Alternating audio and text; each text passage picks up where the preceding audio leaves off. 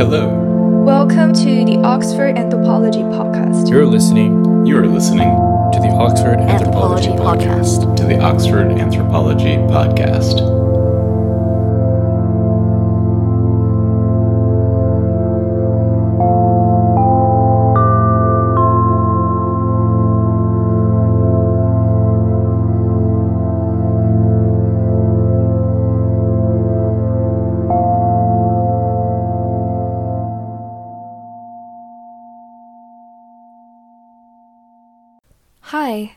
Welcome to our podcast series within the School of Anthropology and Museum Ethnography at the University of Oxford. My name is Olivia Freininger, and I'm a master's student studying social anthropology.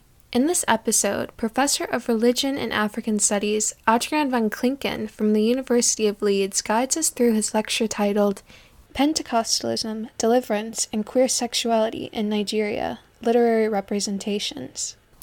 He takes us to Nigeria, a conservative Pentecostal capital of the world.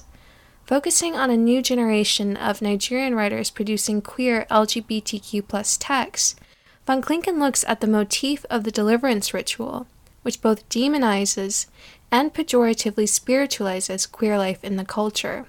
Van Klinken engages with the power of Nigerian literature to illustrate how the text simultaneously critique conservative Pentecostalism and at the same time offer new imaginaries on what he calls radical queer possibility for a Nigerian religious social reality that is more inclusive and life affirming for LGBTQ individuals. In all, this lecture integrates anthropological, gender and sexuality, literary, and religious studies in a truly unique and powerful way. Without further ado, I hope you enjoy. Deliverance prominently features as a central theme in the emerging body of queer Nigerian literature. For instance, the novel Walking with Shadows, which has been welcomed as the first Nigerian gay novel, includes a dramatic scene where the protagonist undergoes a physically violent deliverance ritual by a Pentecostal pastor. He is beaten with a whip on his bare back until he loses consciousness, while the pastor shouts at him, Banish the devil from your heart and accept God in your life. In another acclaimed novel, Speak No Evil, the young gay protagonist who grows up in the Nigerian diaspora in the United States is taken by his father back to Nigeria in order to be delivered by a Pentecostal pastor. And the letter's diagnosis is that this demon of homosexuality has become so entrenched in America, you can't really fight it there. That's why you had to come back. This is a place, Nigeria, where the faith is strong and hasn't been infiltrated by the devil. Other texts centering around what has been described as the emergent queer in Nigerian fiction include similar scenes. And to give you just one more example, this is a beautiful fragment from a very rich and moving poetry collection by a gay, an openly gay Nigerian poet who actually recently was awarded uh, a National Poetry Prize in Nigeria, which might actually destabilize some of our assumptions, I guess, about uh, the politics of sexuality in that country.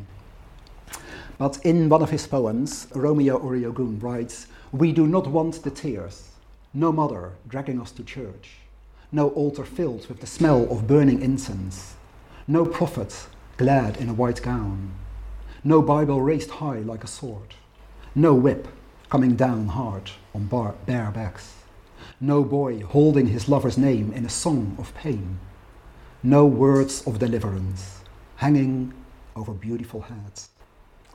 Clearly, deliverance is a central theme in contemporary queer Nigerian literature.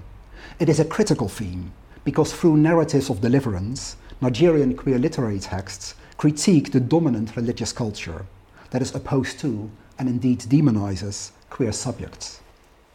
It is also a productive theme, as I will demonstrate in this uh, paper, because through these narratives of deliverance, literary texts stimulate a creative, social, and religious imagination. The implicit suggestion of many of these texts is that perhaps it is not the queer body that needs to be delivered from the demon of homosexuality, but it is society that needs to be delivered from religious views and practices that demonize and dehumanize a segment of the population.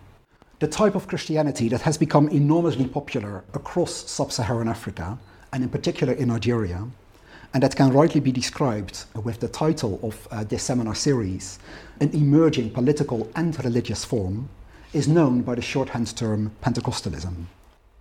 And Nigeria is widely considered to be the epicenter of African and global Pentecostalism, with Lagos in particular being referred to as the Pentecostal capital of the world. In the words of political theorist Ruth Marshall, which he borrows from Foucault, Nigerian Pentecostalism constitutes the expression of a political spirituality. In her analysis, the Pentecostal program of conversion presents a specific regime of practice in and through which particular moral and political projects are produced.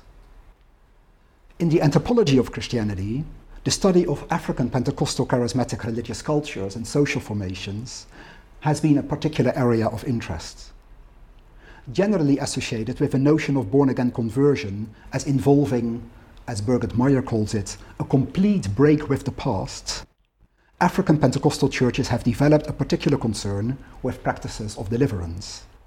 That is, according to Meyer, rituals during which these powers of darkness, the devil and demons, manifest themselves and are exorcised.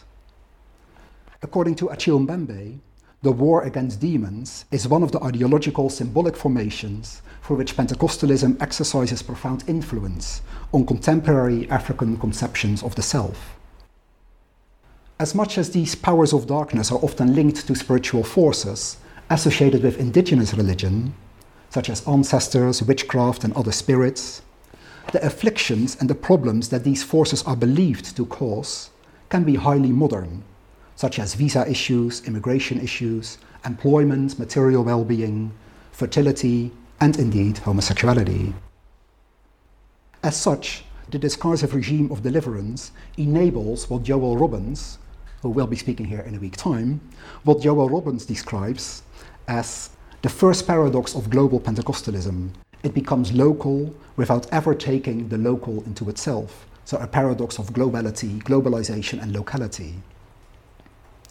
As much as deliverance rituals demonstrate the centrality of rupture or discontinuity in Pentecostal life, in African contexts, they also demonstrate a significant level of continuity with the spiritual cosmologies of indigenous religions.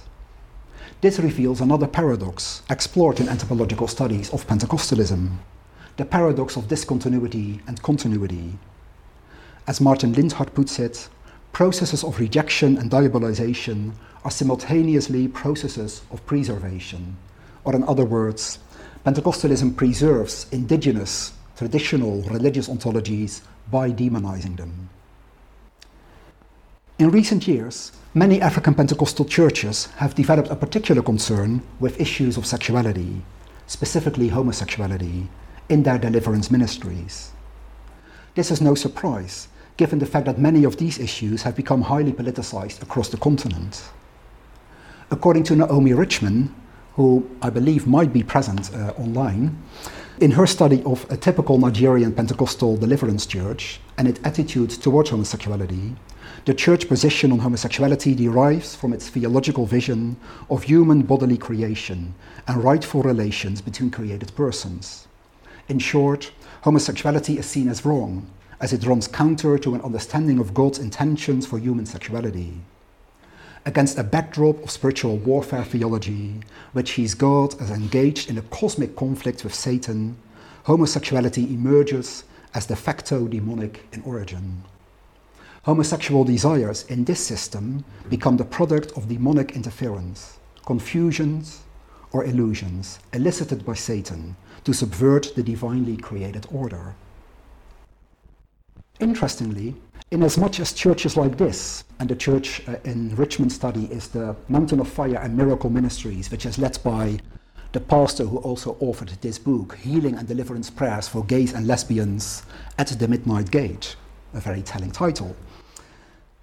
As much as churches like this demonstrate a very modern concern with homosexuality, responding to what they perceive as a Western secular agenda of imposing gay rights on Africa, they understand same sex desire from an indigenous cosmology, according to which the body and sexuality are directly afflicted by spiritual realities.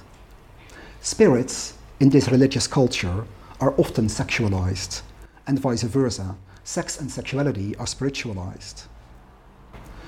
Forms of sexuality considered as immoral, such as homosexuality, are not just seen as sinful, as in other Christian denominations, but are linked to evil spirits and are associated with a satanic plan to bring about the end of the world. This is reflected in an increasingly popular discourse in Nigeria and in other parts of Africa about the spirit of homosexuality or the demon of gayism and lesbianism, and in subsequent deliverance practices that aim to drive out such spirits from the bodies believed to be possessed by them. In the novel that I just mentioned, Walking with Shadows, Pastor Matthew advises the gay protagonist, Adrian. Must be a coincidence. Um, sometimes we let the devil come into our lives and rule our hearts. It is the devil that tempts you, my brother. Thus, the intense politicization of homosexuality in Nigeria and other parts of Africa is partly driven by a spiritual panic, which has generated a Pentecostal culture, if not an industry, concerned with deliverance of the queer body from the demon of homosexuality. And of course, this effort doubles as a deliverance of society from the evil of queerness. As a brief intermezzo, some um, methodological considerations. Obviously, literary texts should not be simply considered as factual mirrors of reality, of social reality. As Ellen Wiles, in a recent review essay of literary anthropology, points out, even the most realist, socially realist novels are still fiction, and thus by definition not confined to factual accuracy. The value of literary writing is precisely that it is not so much concerned with offering an accurate description of reality, but with a representation of social reality that is creative, critical, and imaginative. As Marilyn Cohen point, puts it in the introduction to her volume, Novel Approaches to Anthropology, the aesthetic experience of reading literary works of art activates the imagination to visualize other worlds, existing in the past, present, or future and it stimulates a critical sociological imagination by allowing readers to take a fresh look at social norms. To use a term from literary studies, Ato Quayson's concept of calibration is useful here. According to Quayson, postcolonial literature offers a calibration of social reality, and hence he advocates a method of reading literary texts for the social, reading for the social, which embraces the ideological notion of using the literary as a means towards social enlightenment. This notion is particularly helpful for my reading of queer Nigerian literature. These texts all have a more or less explicit agenda of calibrating the conditions of queer life in a context of severe socio-political and religious homophobia and transphobia, and of contributing to social enlightenment in the midst of misrepresentation, stereotypes, prejudice, and legislation against LGBTQ people. Over the past two decades or so, much energy has been invested by anthropologists in the study of, by anthropologists and by scholars of religion more generally, in the study of Pentecostalism. I think almost on a weekly basis there is another monograph about uh, Pentecostalism somewhere in Africa. Yet, little attention has been paid to the ways in which Pentecostalism itself is increasingly subject of cultural, religious, and political critique. So in this paper, I would like to foreground African and specifically Nigerian literature as an important site of an emerging critique of Pentecostalism as a hegemonic political culture, specifically in relation to its practice of deliverance as a heteronormative discipline of queer bodies. By exercising such critique, literary texts also open up alternative social and religious imaginations. The anthropologist George Paul Meiu, in a recent paper on a Kenyan queer artwork, writes that art can also inspire anthropologists to reflect on the importance of attending to queer future making, past and present, and of activating, through ethnography, their critical and transformative possibilities. In a similar mode, I suggest that engaging with Nigerian literature offers rich insight into queer world making and future making which merits anthropological and ethnographic consideration. Over the past 15 years or so, there has been a rapid growth of queer themed African literary texts. And a new generation of Nigerian writers, in particular, is at the heart of this development, tackling the previously taboo issue of queer sexuality. This may reflect Nigeria's general status as a literary powerhouse on the continent. Yet it is remarkable, nevertheless, given the country's very strict anti LGBTQ legislation and its conservative socio political climate. As Chris Dunton has pointed out, in African queer literature, religion is engaged as, as central to ideological formations in Africa. There is a tendency, in queer studies at large, to mostly associate religion with conservativeness and anti queerness. However, thinking queerness from Africa foregrounds religion, broadly defined, as a productive site and category. Indeed, in African queer social formations and cultural production, religion appears to be multifaceted. As much as it is subject of critique, it is also creatively and constructively engaged to explore its potential for queer world making. Even Pentecostal Christianity, often seen as particularly a particularly strong factor in the anti-LGBTQ politics in Africa, According to Kwame Otu in his recent ethnographic monograph on uh, queer subjectivity in Ghana, Pentecostalism can be recycled as a site of radical queer possibilities and freedom. Yet little attention has been paid so far to the ways in which literary texts engage this site of radical queer possibility. So, in the following part of this paper, I will discuss three recent Nigerian queer themed texts which I selected on the basis of a couple of criteria, being they feature the theme at the heart of our uh, discussion today queer sexuality, deliverance, and Pentecostal Christianity. Second, they provide literary insight into different forms of queerness male same sex relationships, female same sex relationships, and intersex um, condition. And third, they present different narrative strategies that offer alternative modalities of Nigerian queer religious worldmaking. In their engagement with Pentecostalism, specifically the practice of deliverance, these novels respectively seek to expose religious hypocrisy, reclaim indigenous religion, and reinterpret Christianity. This novel I chose as a cover uh, as a cover image just because of the title, but actually the novel hasn't been published yet. It's forthcoming uh, early next year.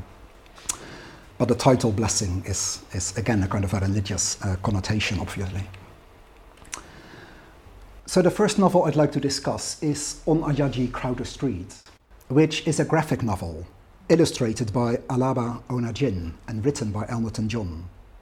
And as a graphic novel, it makes a unique contribution to queer Nigerian literature.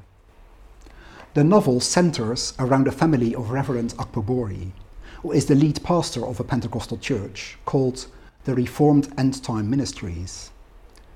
The setting is Lagos, which I earlier alluded to as the Pentecostal capital of the world. The novel presents a literary version of what anthropologist David Cassiano has described as the popular tales of pastors, luxury, frauds, and corruption that surround Nigerian Pentecostalism. The pastor in this novel is a crook who runs his church as a money making enterprise with scam miracles, and he also is a moral hypocrite who preaches family values while forcing himself onto the housemaid and firing her afterwards. One of the narrative threads in this novel is a miracle service that Reverend Akpobori is organizing in his church. Interestingly, at the beginning of the novel, the Reverend acknowledges his own inability to heal people and to perform miracles. And therefore, in order to have this miracle service, he plans to hire a gang of scoundrels to perform fake miracles. He sends his junior pastor to negotiate with the criminals, and he is told by the gang leader that good miracles cost money. The agreed price doubles after Reverend Akpobori comes up with the idea that the deliverance service should specifically focus on homosexuality. This idea is inspired by the passing of an anti gay law. And the story here alludes to the passing of the same sex marriage prohibition bill in uh, Nigeria in 2013. With Akpobori capitalizing on the moral panic around homosexuality to market his church. The billboard advertising the miracle service refers to Reverend Akpobori as the anointed man of God and as the godly destroyer, a destroyer of demons. These words contrast to the earlier acknowledgement by the pastor himself that actually he can't really heal people. During the service, Reverend Akpobori casts out demonic spirits, causing barrenness, illness, and other inflictions, constantly evoking the mighty name of Jesus. It culminates in the pastor introducing a young man who has been arranged by the criminals, claimed to be possessed by the spirits of homosexuality. The graphics depict the drama that the deliverance is in a Pentecostal context, with the pastor laying his hands on the young man and pushing him hard till he falls on the floor, while shouting at him, In the mighty name of Jesus, be loosed, be loosed, be loosed, loosed, I say. And you can imagine the volume with which the pastor, in kind of um, in the fictional setting described here, would be shouting these words.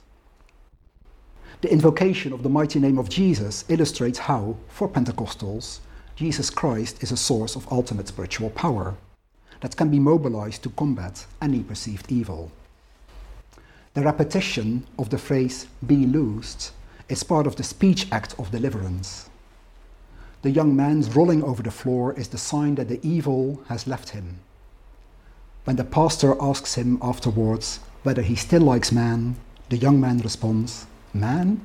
No, God forbid. Why would I like man? So he can't even remember his earlier desires.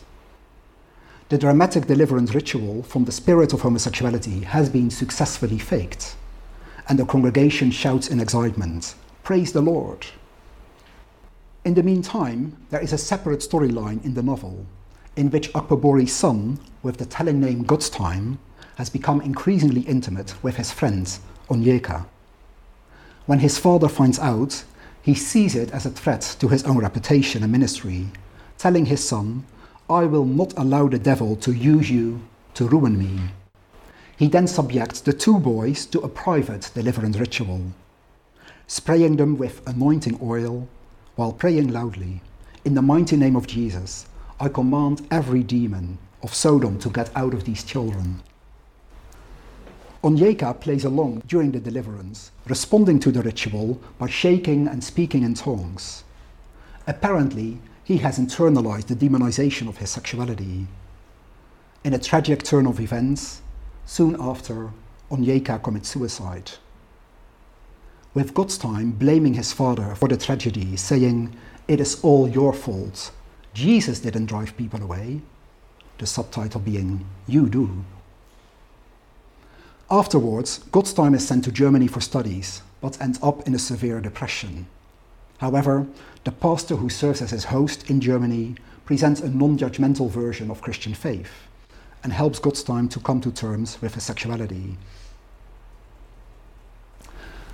According to the social theorist Nimi Wariboko, anointing, holiness, and prosperity are the trinity of the Pentecostal experience and are keys to understanding the Nigerian Pentecostal movement.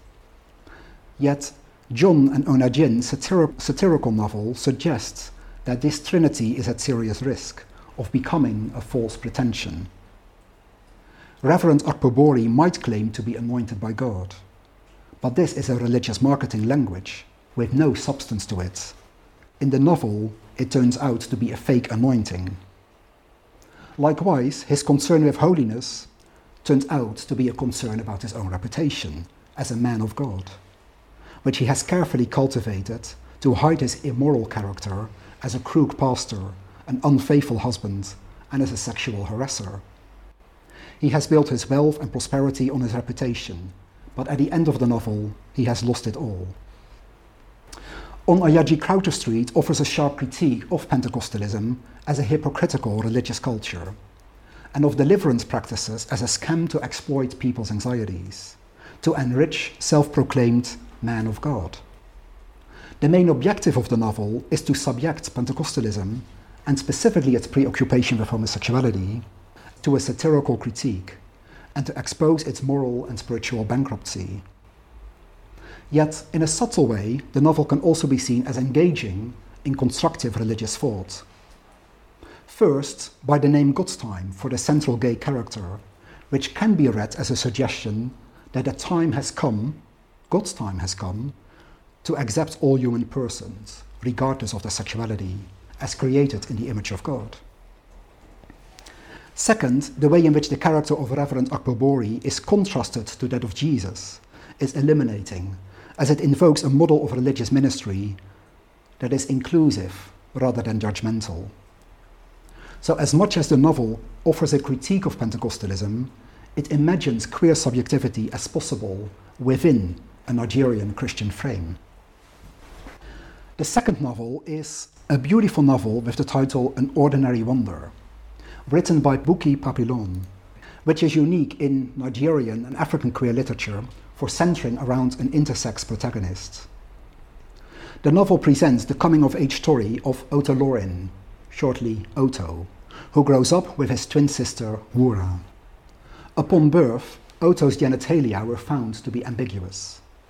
He is gendered as a boy, but when growing up, he becomes more attuned towards being a girl. Seeing the ambiguous genit- genitals of the newly born baby, the midwife, who also is a prophetess in a Pentecostal church, screams and tells Oto's mother that your true son from heaven was stolen from your womb by worshippers of Satan and replaced with an Emere demon. An Emere is a Yoruba word for a spirit child.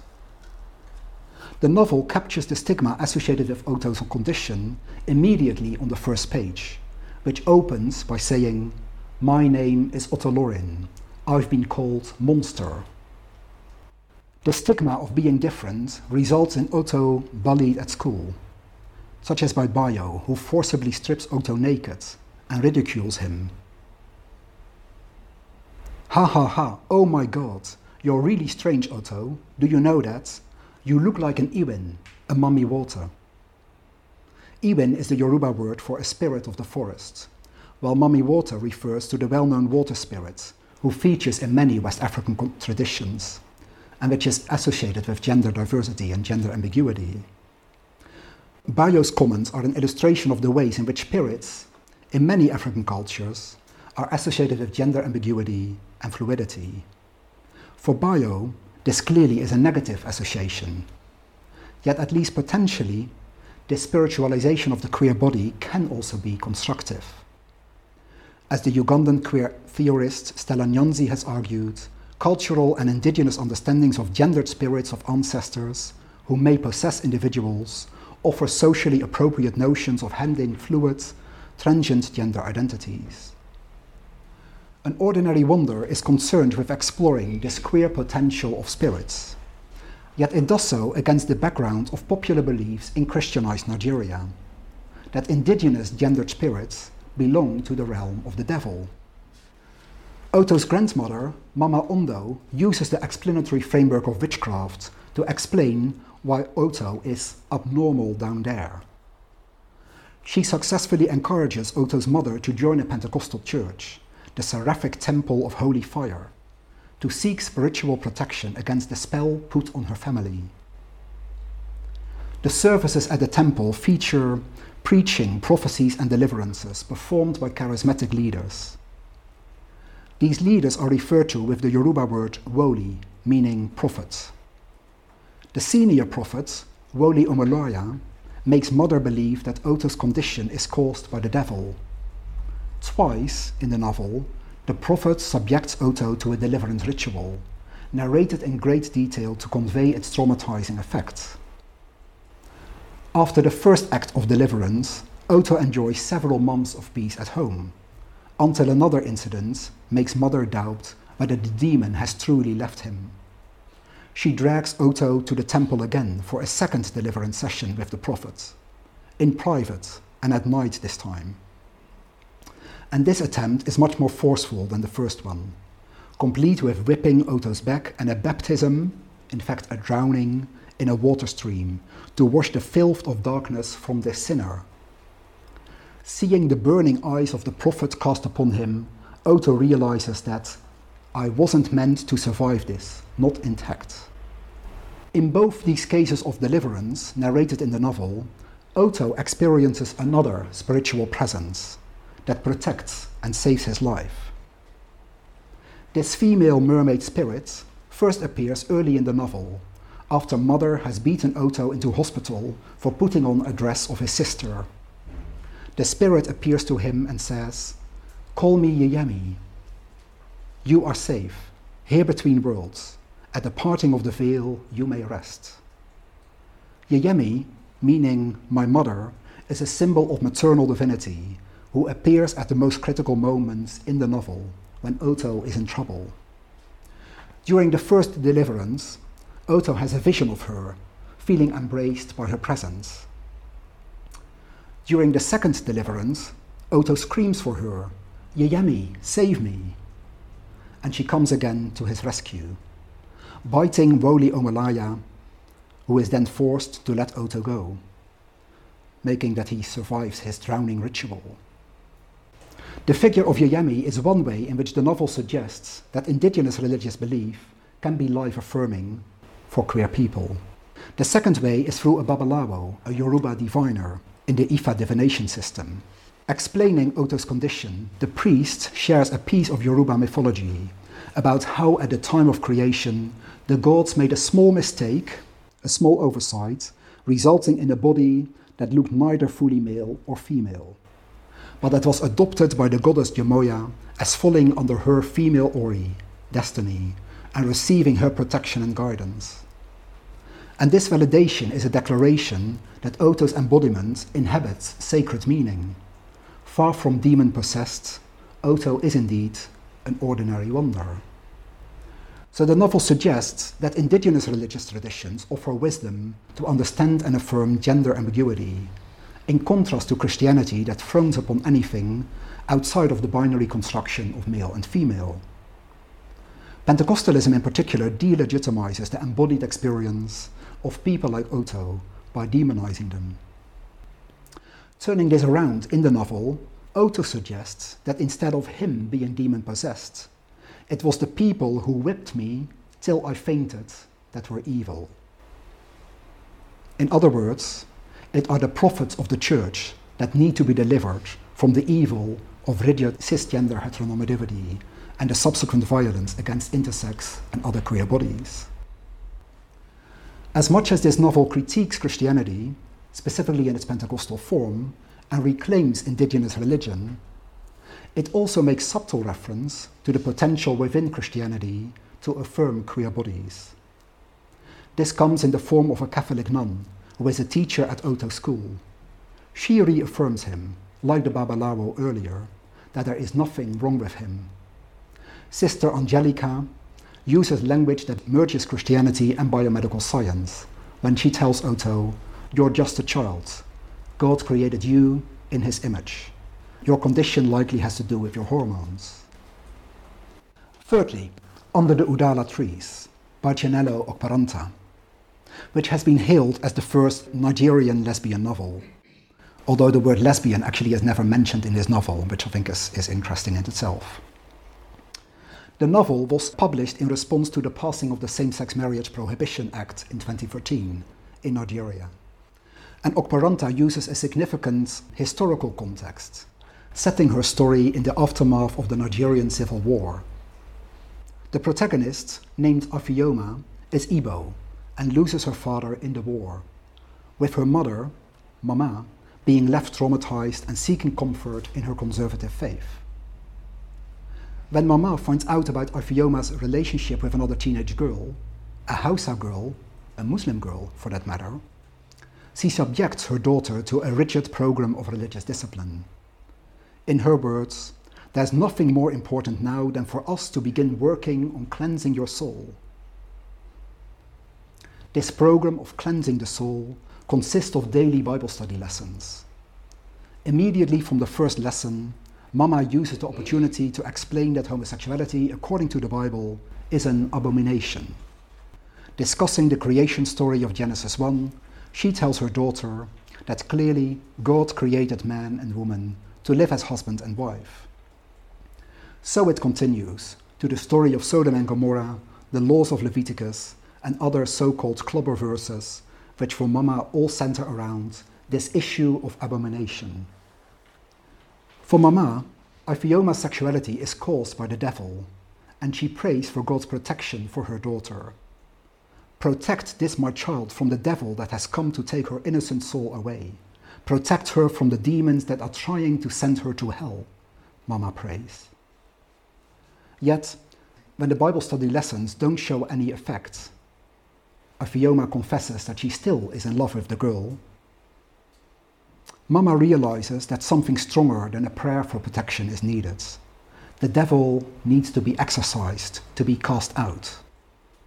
In a dramatic scene, Mama performs a deliverance, praying over Ijeoma while sprinkling her with anointed water and ordering the demon to come out. As the story goes, her voice was progressively louder each time she repeated it, but still controlled. In the name of the Almighty God, I order you to leave my child. The repeated language and the volume of her voice are typical of the Pentecostal drama of deliverance, which is a performance of spiritual power. At the end, her mother loses self control, crying for the devil to leave. And in the silence that follows this drama, Ijeoma realizes that the only way to get out of this situation of the pressure of her mother is by giving in or pretending to give in to her mother's prayers. Ijeoma is neither delivered nor cured. Instead, she gradually comes to the understanding that her sexuality is not demonic but a natural part of herself. Being reminded of what her father once told her about traditional folk tales being allegorical and symbolical commentaries on real life situations, Ijeoma wonders why the same might not be the case for biblical stories. When she makes the suggestion to her mother, Mama dismisses the suggestion, saying, The Bible is the Bible and should not be questioned, reinforcing a literalist interpretation of the Bible. But Ijeoma has an independent mind and is not satisfied. She keeps questioning in the story her mother's take on the Bible and comes up with alternative interpretations. For instance, in a discussion about the story of Adam and Eve, Ijeoma muses just because the story happened to focus on a certain Adam and a certain Eve, that does not mean that all other possibilities were forbidden. What if Adam and Eve were merely symbols of companionship? Instead of being delivered from an evil spirit, Ijeoma is being delivered, is being liberated by giving in to a newly found love. While dancing together with her girlfriend Ndidi, she felt a sense of liberation that I had not known until then. Yet, this queer liberation is a process with setbacks. Still living with and influenced by her mother, Ijeoma keeps having doubts and even wonders whether she might be a witch under the influence of the devil. And after a violent attack of the community of queer women that she has become part of, she gives in to her mother's pressure to marry a childhood friend and lead a normal life without fear of being found out. The marriage fails, and at the end of the novel, Ijeoma returns to Ndidi, her girlfriend. And by then, even her mother finally, albeit reluctantly, reluctantly, accepts her daughter when she mutters, God, who created you, must have known what he did. Ijeoma, in this difficult journey of coming to terms with her sexuality and freeing herself from her mother, does not lose her faith. Yet she does have to reimagine it. Not only does she have to change her view of the Bible, she also grows in her understanding of God, moving away from a rigid image of a stern God, a judgmental God, and instead adopting a notion of God as an artist who is creatively and actively involved in the world, transforming it for the better. As Ijeoma uses, if the Old and New Testament are any indication, then change is a major part of God's aesthetic, a major part of God's vision for the world. Maybe God is still speaking, and we continue to do so for always. Maybe God is still creating new covenants, only we are too deaf, too headstrong, to set in old ways to hear. These theological reflections are a direct critique of a conservative form of Christianity, which believes that God's laws are unchangeable. Yet they also open up an alternative, progressive understanding of Christian faith, in line with a humanistic vision of human diversity and freedom. This way, Under the Udala trees creates a space for the Christian legitimacy of female same sex love in the Nigerian context. And it helps to imagine a Christian social practice that is radically different from popular Pentecostal culture. So, this novel can be read as a literary account of queering faith within Christianity through a post- process of biblical and theological reinterpretation that is woven through the narrative. In the novels we have just discussed, deliverance clearly is a central topic prominently featured in each of these texts. Yet, in each of these texts, the Pentecostal performance of deliverance doesn't have the intended effect.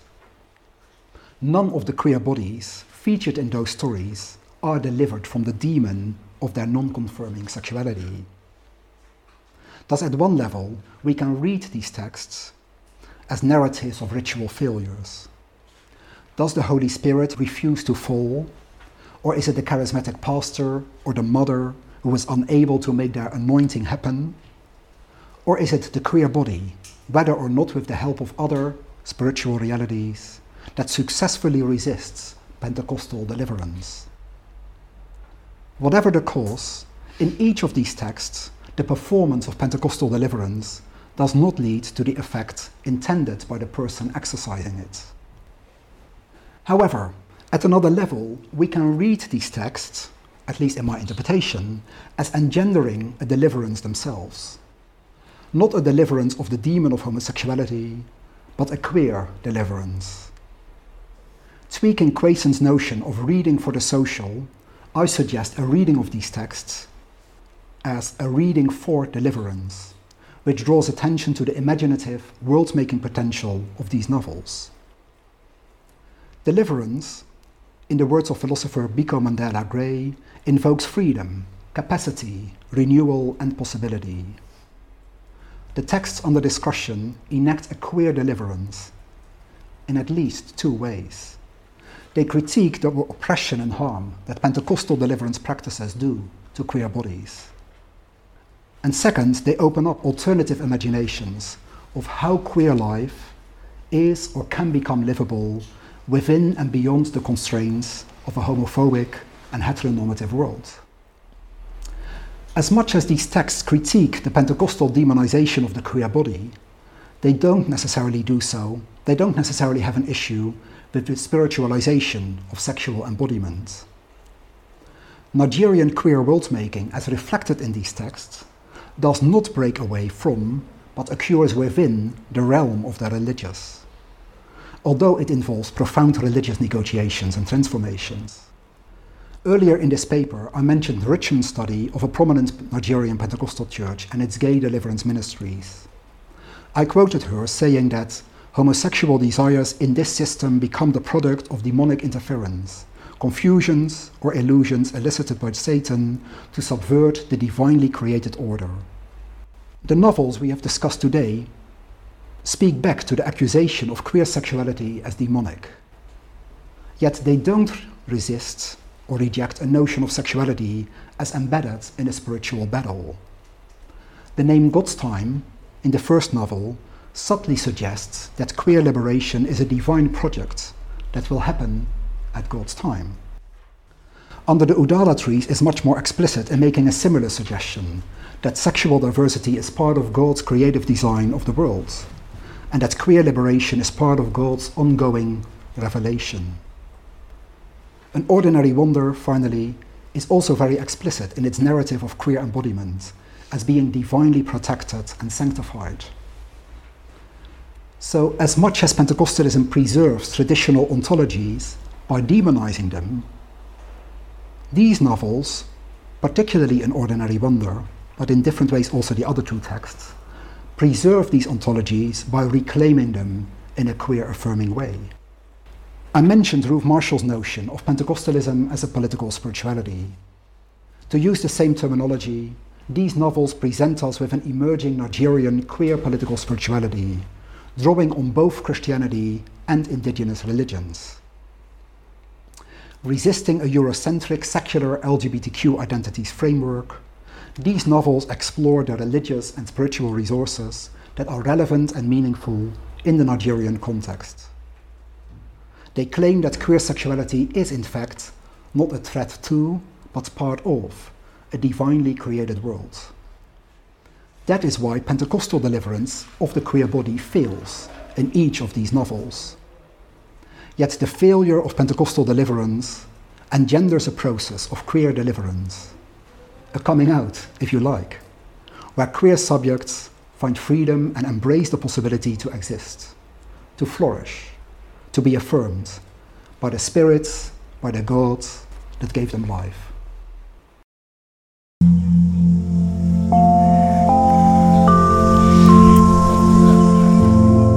Thanks for listening to the Oxford Anthropology Podcast. For more episodes, visit podcast.ox.ac.uk slash anthropology or find us on Apple Podcast Audio.